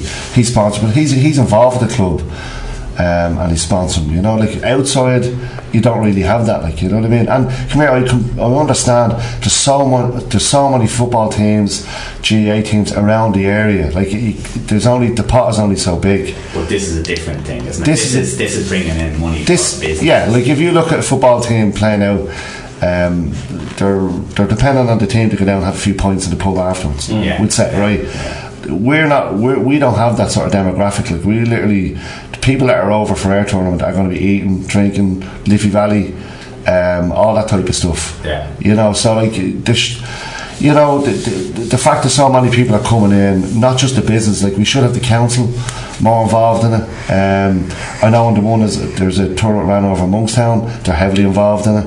I know there's um, like we've Dublin City. I work for Dublin City Council, and Dublin City Council are sponsoring stuff. Like that's outside of our county. You know, you've Dublin City Council sponsoring uh, the barriers and the, a lot of the banners and stuff like that. But we've no sponsorship from South Dublin County Council at the moment right. you know, but considering we're bringing the people into uh, South Dublin County Council area, like Dublin City Council area, they're sponsors because there's clubs from their area involved in it. D- Do you know that type of way? Like, so like, yeah, but I, uh, you know, I'm not slating anyone like that, but maybe just it needs to be recognised as the event that it is at this Well, stage. hopefully now that that's gonna that, that's gonna happen. If uh, girls, do you have any kind of food, crisps, chocolate that you uh, you find it hard to stay away from? Maltesers. Maltesers, Alanna. That's the worst. No. Nothing. No. You don't eat any goodies. I do. You I do. eat- so what happens, Ed, if the two girls? Uh, it, there's a weigh-in, obviously, next week. Is is that a strict weigh-in? What way does that work? If they had a, a or too much, what happens? Uh, well, see the way Surely don't stop them fighting. No, no. The way the way it's set up, the tournament is um, most all of the other tournaments that go on sort of around. They're they're open tournaments. So we'd say Amy went in, she could be boxing Irish champion, or Alanna who hasn't had a fight, official fight yet. If she was weighed in to a normal tournament, she could be boxing Irish champion. So we grade it. So we'll sit down after the weigh-in and we'll book girls with no fights with other girls with no fights, girls with five fights with other girls with five fights as such. And the way there is weight categories, you've 44, 46 goes up two kilos, up to 60 kilo. Uh, but if there's four girls at 43 kilos, they'll box each other. And if there's four at 47, they'll box each other. Rather than, well, they're all 48. So you, and you're, so you're basically, you're basically matching every boxer there and going through the card. Like last year we had 140 odd fights and there was three stoppages, which is unheard of. Like, Yeah. you know, because it's basically just a, basic, basically just a large show. Yeah, yeah. You know what I mean? It's not an open tournament as such, but it has to be that way because of the the the, the difference in standards of female boxing. You just couldn't put in a brand new girl an Irish champion. They get destroyed and then they're walking away from the sport. Yeah. So you're trying to encourage So it's a level playing ground. it's a level playing ground. Like you're trying to encourage them to stay within the sport. You want to get them three rounds, so they get through the three rounds. You don't want anyone getting stopped. It, it benefits nobody. A girl going in there and getting demolished. But doesn't benefit her, doesn't benefit her club, and doesn't be- doesn't benefit the sport. So you're trying to get them through the three rounds, get their medal, their cert. Everyone in the tournament gets a medal, and and it's not it's not a case of uh, peace. Political correctness Yeah. gone mad. Let's give everyone a medal and a cert. They're getting in there. They're making their weight and they're fighting. Still trying to grow the sport as well. Yeah, you're trying to grow. Very inclusive. Yeah, so like they're getting a medal and a cert, but you're still getting your cert saying champion or participant. Yeah. You know, and you're still getting there's ten belts up for the best overall best boxers in different categories. So like it's graded. So like even the weights not really as such. Like I was t- talking to a guy in England there during the week, and he was saying my girl is coming in, can I ch- change her from 44 to 46? I says just.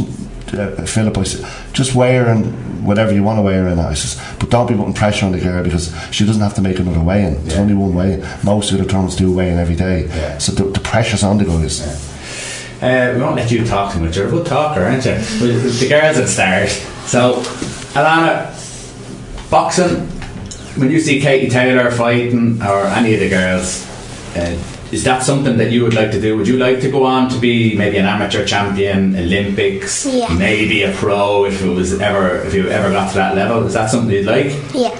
So have you, have you got that determination then to, to train all the time, to be there every week? I try. You try. I think you do. I think you'd have it in you. I think you'd have it in you. Amy, Uh, well, it kind of depends because I'd, I'd love to, but then again, I'm, it's kind of just a brilliant thing to just keep fit, I think, as well, and just keep it involved in something, you know, have the club there.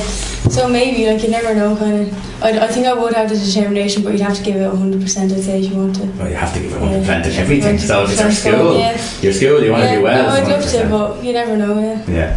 Yeah. Uh, Alanna,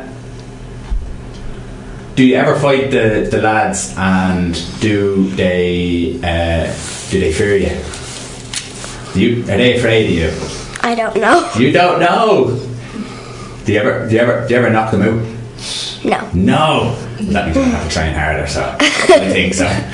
But what we're going to do is we're going to get Dave Bugle here because Alan's been eyeing him up, doesn't like him. And uh, no, he does, did I, Bugs? No, no. We're going to get Alanna to throw on a pair of gloves and see if Dave Bug- Bugle can take a punch. So, Dave, hop up there. Right, well, live on air. Give, give, give, give her the gloves. Yeah. We will try and record this as well. We? yeah, yeah. Put them on there. Hold on now. We have to get this right. And Alanna's been dying for this all morning. You better not punch like a girl, I tell you. Oh, now see. Hard as you can, Alanna. Huh? Hard as you can.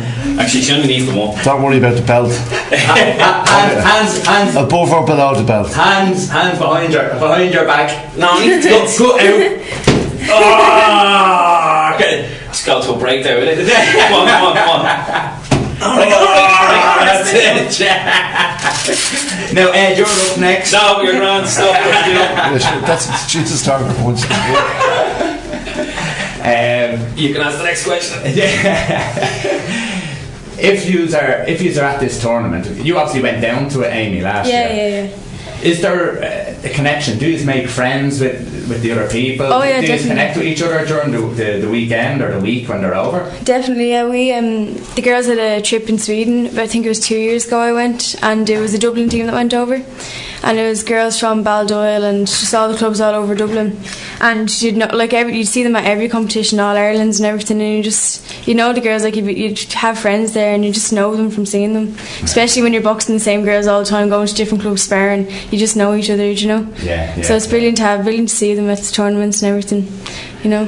What's the layout, Ed, for the, or the plan? What way does it work now for this weekend? Like, I know your weigh-ins are in Friday night. Um, do you meet up with your say boxing clubs pre like Thursdays, Wednesdays, whenever they arrive? Uh, no, what will happen is just there's there's clubs arriving at different times. I think there's um, the Dutch team are coming over on Thursday, Canada's coming over Wednesday.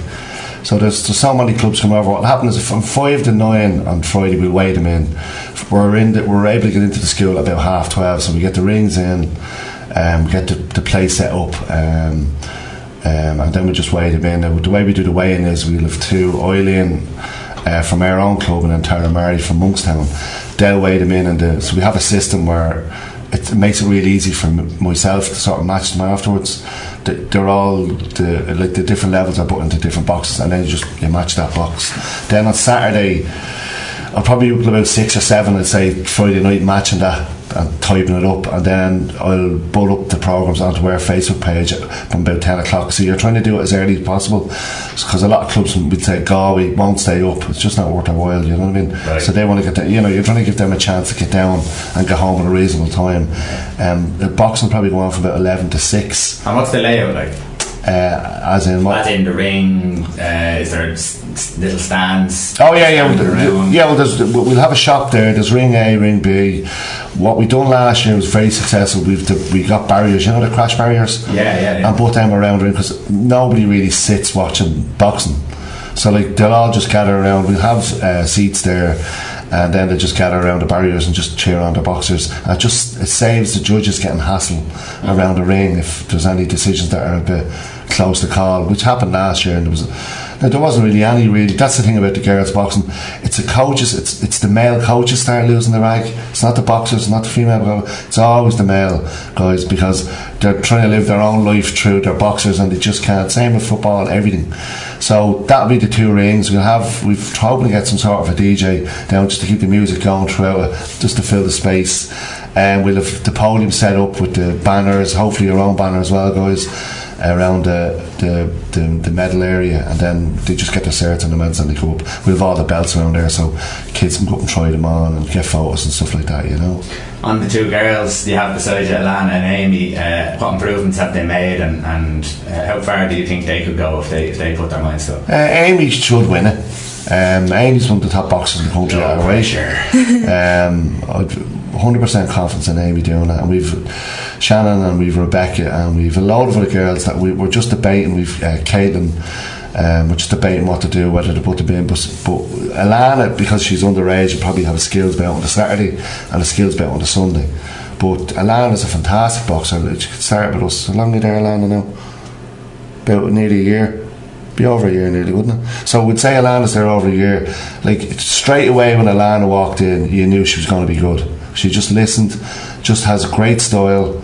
There's not never any messing over, and she'll do great in the skills. And then next year, when she's or the year after, when she's 11, she'll burst onto the scene then, and she'll probably win everything. She's not fair either. No, when she's come here, the, the girls, the girls spar the guys, and you see some of the guys there.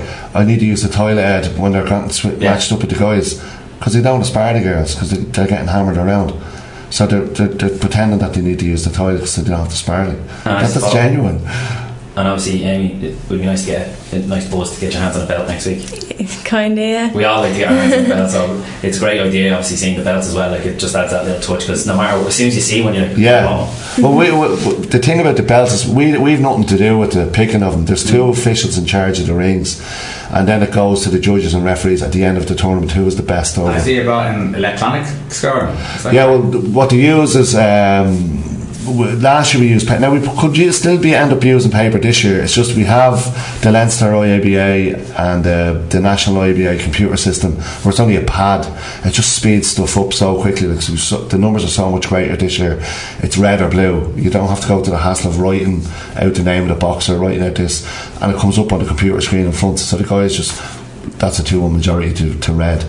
You know, they don't even need to know the names of the girls as such, which is fair as well because if you're sitting there and it's some club you might have a really slight connection with, Yeah, yeah, yeah. you know, the natural Without knowing, you might be a little bit biased. Yeah, you're without knowing, Yeah. subconsciously you're being biased. Yeah. Whereas if it's red and blue, it's red and blue, like, which is what it should be like. Well, listen, we're going to be there. Um, definitely Sunday. We're going to be there, uh, and hopefully we'll get down. Bugger might get down Friday for the weigh-ins. Um, but two girls who have good personalities, two girls who are good fighters, and when you see us, let us know when you are fighting because I want to see how you get on in your fights.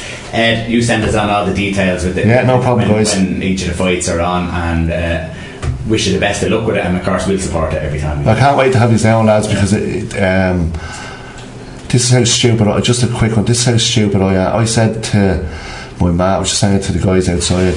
I said to my mum, I says, "How am I gonna? How am I gonna be able to listen to um, this podcast when I'm up in Lisa?" And my mother's seventy-seven. She goes, use the internet. That says it. So just don't to be dependent on me selling all the stuff. This. But uh, no, all the best. And one thing I love is, is sports on the up and sports ground, and women's boxing is definitely one of them. And obviously, you can safely say now you have the biggest all-female boxing tournament in the world, and it's a nice thing to have, and it's a nice thing to have in Lucan. And obviously, the two girls wish you all the best next week, and Thank you. all the success. And obviously, most importantly, the tournament in itself that it's. Uh, that's the big success that it is and still goes on to be. That's great, guys. Thanks very much. Really appreciate all your support. Local programs, local presenters, local news. Tune to Liffey Sound 96.4 FM. Anyway, and welcome back. Uh, I'm just about able to get me Brett back. Uh, I tell you one thing: the very first one she did. Can you hear me properly? Yeah, I can hear you. Very first what she did, it was really like, do you know when you when a dad gets kicked in the Yeah. not too nice a place, or they get hurt by their kid and they just walk away from it. Just leave me alone for a minute. it was one of them. I kind of wanted to walk away and go, yeah, yeah I'm grand, but. I, am actually. I, I felt a little Slightly bit. winded. And then she went up a bit higher. I was like, "Ah, I can take that one." Next minute, she went back down again. I was like, "Hold on a second, you're pushing it here." Um, whose phone is that? Oh, it's Ed's. I'll give it back. Ah, sure. But anyway, it was a pleasure to have them on, and I have to say, like the two, like Amy's nice and relaxed and focused and a super attitude. But I have to say, you can see it in Alanna. She has that eye of the tiger. Like She as soon as she said, "Do you want to punch?" Yeah, Yeah, she was. And She was off the like, chair. "Uh, excuse me, she's like Lieutenant Huxley or whatever in the police academy. "Ex- Excuse me. And next minute, rawr. Cage Tiger. Well, now it's great to see them, and uh, wish them all the best next week. Can't wait to get out there and see Yeah, them I'm all. looking And anyone else who wants to, I presume it is a free charge. Yeah, Like, that's the I one thing I forgot to ask. I, am actually not totally But sure. But it's in CBS Hall, But it's in the um, CBS Hall, down in the village. Yeah, get down and support it. I mean, this is you're gonna you're, you're gonna see excellent And fights. some of the medalists, I think, uh, could we even Sister? I think Kellie Harrington's going to be there, Walsh is going to be there, like some of the top elite boxers are going to be there as Yeah, well. So yeah, it's yeah. from the bottom to the top, they're all there. And I forgot to There mention might be- them. I think it's over 100 boxers are coming from some club in Yorkshire alone. Yeah, Like, yeah, it's seriously yeah. impressive. It's huge. full it's credit absolutely huge. And so, if anyone has any interest in boxing, Yeah. get yourselves down and have a look. Yeah. Now, Our, Ireland. Ireland, we have to finish because big game tomorrow uh, against our neighbours Wales. Winner takes all, pretty much. Providing, as we said, Slovenia. I think as long as they don't lose, the winner should go through regardless. Actually, Wales can go through regardless, but we just need one. I think that's the one and only result we need to rely on. So let's just take for granted we win, we get to the playoffs. Well, ta talk about the performance first. Um, there's one or two things that annoy me, and it's been annoying me for years. It's some of the lazy. I'm going to say it. The League of Ireland Brigade. Like I'm going to start with Hoolahan first. Yeah. Um, he done a job during the week, and he's done a job for on on a, on, on a good few occasions, right? But we do we give out yards about how England hype up players. And I'm I'm saying it now quite clearly. We're guilty of it as well with this man. This man is without a doubt our most creative player, but we definitely over egg it. Like I was coming home on the radio, and Brian Kerr was giving it both barrels that he was man of the match Yeah. wasn't sure about that now at all. Then I got home and watched the RTÉ coverage, and they showed his snippets. Only two of them were actually good play. The rest of them were like crosses that the keeper got or headers, and I was kind of like, "What are we doing here? Like, are we? We're that desperate for that type of player? I get, but I think we're overhyping the fact he's not this player that we think he is. Like he is exactly what we have, like the best we have at what he does. But I'm getting very bored of it. But is it not the case that he is the only type of player? Oh. only one of that type I'm of player. that an advocate have? of the man, And but I'm just a bit bored Is it not that of the- them making out, him out to be something that he, he isn't. Yeah, but is it not that these people, when he comes on and he plays, they're nearly supporting his uh, inclusion into the team because Hmm. it doesn't to make because it stay in the team. It doesn't that. happen Yeah. all the time, and and there's stats to say that he probably won't play on Wednesday because every Hmm. Yeah. every other game when there's an international break, on, he's not gonna play he'll play one game and then the next game he might play five minutes coming on as a sub at the end. So to defend him- I would not be surprised if he's not playing. And I think a lot of people are, are saying, listen, not that he's playing out of this world, Yeah. although he does play uh, excellent at times. Yeah. But it's that we need that But type of player. 50-50. W- When we don't have him, I think, personally myself, when we don't have him in the team, Mm-hmm. I think we're a lesser team. And I think everyone is trying to say that, and they can't understand But why I'd rather he's not be in it. realistic about it because we have a very unrealistic uh, uh, uh, opinion of Would- most of our squad. Would you have him in the team on Monday? oh no, here's the gas thing: is I want him in the team. I don't think he's going to be in the team, and personally, I think it's a sackable offence. The form with him, like I'm really annoyed that they have a contract already. Yeah. This is before even Moldova. Imagine we drew or we didn't win on Friday, and then we lose on thing. Yeah. we'd have to pay them off a two year contract because they can't they can't be in the next campaign. No. but we would have had to pay them another two years off because we already gave them the gig. Yeah. it's nuts. But this happened with Trapattoni ah. before the, the I think Euros. McCarthy got it before the Worlds, and then he lost the first two games, and we had to pay him off. Yeah, and I think that was probably the, the biggest mistake was actually hmm. letting McCarthy go at that stage because because of Saipan because there was too much pressure on. Yeah. So I do think that the FAI are guilty of just making a mess Yeah. of things. Basically. And I suppose the thing with Hoolahan, what I'm trying to say is, it, it's it's oh he was outstanding tonight. You're like he played well. Let's calm down. I know why you're saying it, but it's not working, lads. so your grudge is with the the But we also have to get over it because he's 35. He's on his way down. We also have to kind of think, yeah, it's a bit. Unfortunately, his ship has sailed. But what I'm saying is, his highlights was horrendous, and that's all they could do. Yeah, but he one good pass, and all of a sudden he's amazing. See, it's I like long, one I- good goal, and he's amazing. Yeah, but I don't think I actually thought Wes Hoolahan played well. Yeah, but And can I, I- say one thing about him? Yeah, He doesn't shine because of what's around him. Because the amount of times I see him going left, going right, going right in a circle, because Yes. the options aren't there. Yeah. and he doesn't even get to play as good as he does. Yeah. So I'm an advocate of the man. yeah. I think your But I think your grievances Ah. are more with the people who were talking about him Yeah. than the player It's like himself. Dunphy keeps going on about this match in Anfield about eight years ago now. It, it's been and gone, Eamon. But as you said, but as you said, it's a, it's nearly a sackable offence not desperate. to play him. We're desperate. Yeah, so it's a, it's a, it's a weird one that I'm trying to get at. Yeah. But I think it's because of the whole even the likes of Long. He has to. He, he shouldn't play on Monday. No, I- and it's nothing to do with what happened on Friday. He's not in form. Yeah, But ev- he can't live off Germany. Brady mentioned it the other day. It's it's been and gone now. You can't live off that. Yeah. It was a stroke of luck, and he buried it. Good luck to him. who do you play? Who do you play up front? Well, Murphy has to play without a shadow of a doubt. Would you? without a shadow of a doubt. But I think where we missed the trick, I think on Friday, that game was done and dusted. You know, we were definitely sitting back, probably naturally because we are thinking of Monday. Why couldn't the lads, the new boys, come on with 20 minutes, half an hour Play to up front, Hogan, Maguire. Because the game like. was dead and the game was flat. If you put on debutants, they're always going to give you 100% because they need to prove themselves. So why couldn't Maguire or Hogan get a go? Hogan's banging in form with, with Villa and Brentford previously. Maguire showed some form without a shadow of a doubt with Cork and has shown it a bit with Preston. Yeah. Why can't they get in and have a look? I'm not saying they should start on Friday, um, on Monday. It's a massive game and I get all that. And they probably should go with Detroit and trusted because ironically, all our moaning potentially about long. We can moan about him for ages here. It doesn't matter. The gas thing is he could easily come up with the goods on on, on, on Friday or Monday and See, the- forgiven. The problem is, is though, if you play, if you play Murphy up front, Mm. you're not going to get a player who can get in behind. That's one of the Yeah. big things. But I don't see why we can't go with two. We need to win. Yeah, like it worked on, on, on for a half an hour. Worked on Friday. So why do, why can't we do it again? Yeah, if we put Long on his own, all we're going to get is good old running and hassling, and he's only going to probably only get one chance. At the moment, you wouldn't put your house in it. No. I think he already cashed in his chips against Germany with that one chance and he buried it. I can't see him doing it again on Monday. While if you have the two up there and we do what we're good at, because let's face it, we're not going to play football on Monday. Dress No. football, we're going to go route one again. Yeah. And that's, that's he needs to be there feeding off Murphy. But see, I think I don't think the players are the problem. No. I, I certainly don't think Million the players are the problem. I think if you have a, a management team, and I've, I think Roy Keane and Martin O'Neill have good, done a, a good job, but I mm. actually think their time is nearly up. Yeah. because they haven't addressed situations like against Moldova. They'll say, "Oh, we took the, the foot off the gas because you know we've another match." Do we? We take the foot Bad off the gas and let teams lesser than us Yeah. get on the ball and play the football around and, and put ourselves in nervy situations on a constant basis. It's like if we go in the 1-0 last qualifying Monday. and this qualifying. if we go 1 0 up on Monday, that's exactly what we're going to do. Sit back, yeah. And it's literally inviting, instead of kind of going, we need to do a bit 50 50 here. Like when we have it, we need to get up there and hold it a little bit and kill 10, 5, 5 minutes of the game. And you're bang on the money. Like Keane is another one who's he's really grinding me lately because his sound bites before games are bang on the money. They're all fantastic and they're brilliant. And then as soon as the whistle's blown, you see none of it. You're going to go, what's your influence, mate? Yeah, but You're talking about like, oh, we need to start lashing them in from 20, 25 yards. We need to have. There was not one shot from outside the box. If there was, I was shocked. Yeah. So it's like, why is why are you throwing this out? And then, oh, we need to be more aggressive. We need to be more before another game, and then you don't see it. So what are you doing? Like you're failing as an assistant, or are you doing much?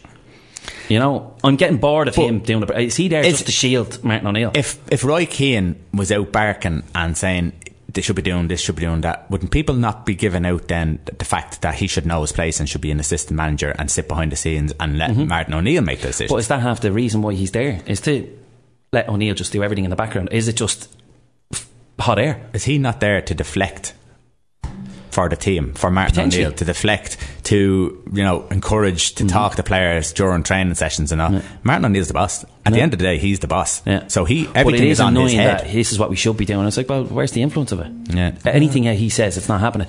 Now, here's an interesting point that Duff made the other day. O'Dowda, seriously impressed.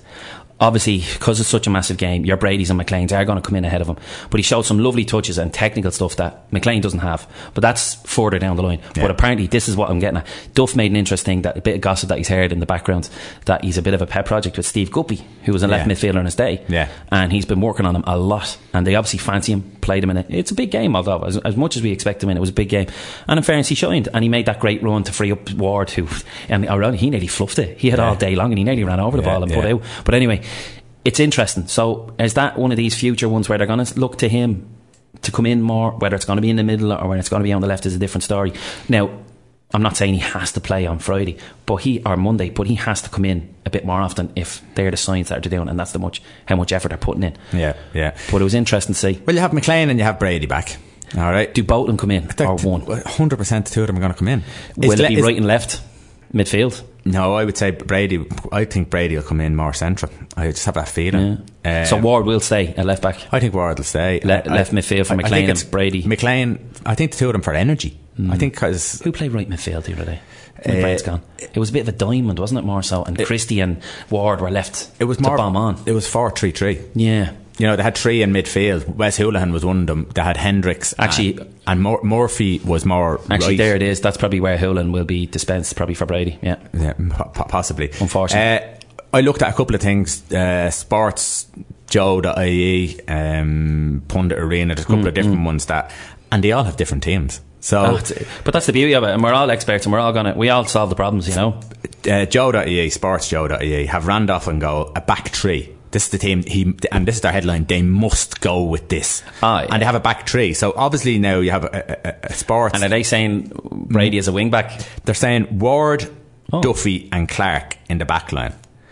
I wouldn't put that trust in Ward. All right. So no, so this is this shows you the beauty of opinions. Yeah. No one actually always agrees with each other. Yeah. They have McGeady and Christie.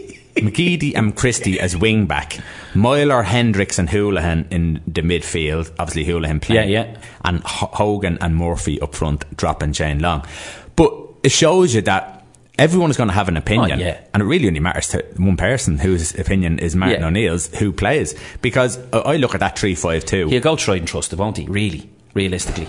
I- and I I- suppose you kind of have to. For me, I wouldn't go four four two. I'd Mm. go I go four three three. For me, I still would have Hoolahan playing. I, Oh, yeah. I still would. I'd, I'd have. Uh, I think I'd have McClean playing, and uh, I don't know. See, Brady's hard one. Brady's a hard one because Brady drifts in and out anyhow. His, his level levels to drift in and out. Brady's a good player. He's a Uh, good player. is no, but is he getting a little not lazy? But he's very reliant on the set piece and his left boot. Yeah. and is he not con- like? I don't think he's doing as much in the in play as he is in the dead ball. And he's not. I'm not questioning, him, but it's yeah. I wouldn't waste the position just on the hope that we get a couple of corners and free kicks. Yeah. Yeah. Well, you might play him on the right. Yeah, You know, he, in, he- go. he might turn around and say, "Listen, we're playing front three of." Uh, in my opinion, he's going to play Shane Long, right? Oh, I, I definitely think he will. if he plays McClean and Brady either side of him, all of a sudden then you, you have a bit of a threat. Um, Yeah. But I, I have a funny feeling Glenn Whelan's going to come in for this game. it's everything that's wrong. If he plays, I swear to God, I'd walk across the sea to get him sacked. Because I'm sorry, he slows everything down. He hides in the middle. The difference that Meyler's made is huge. And I would never have said that about Myler. Yeah. The difference he's made is the energy. And be able to properly break down play compared. Whelan, I'll always remember the Russia game. He was open all hours. Him and that other, mm, your man Green, how he got that many know, international yeah, I caps. know, I know. And they were open all hours. And Whelan, unfortunately, he's had a great time with us. But for the last couple of years, it's obvious he was on his way out. And we found Meyler probably a couple of games too late. This is certainly something that you could talk about for years. Yeah, yeah. I'm sure we all know how to. We're all experts. We could be way off, but it's what we think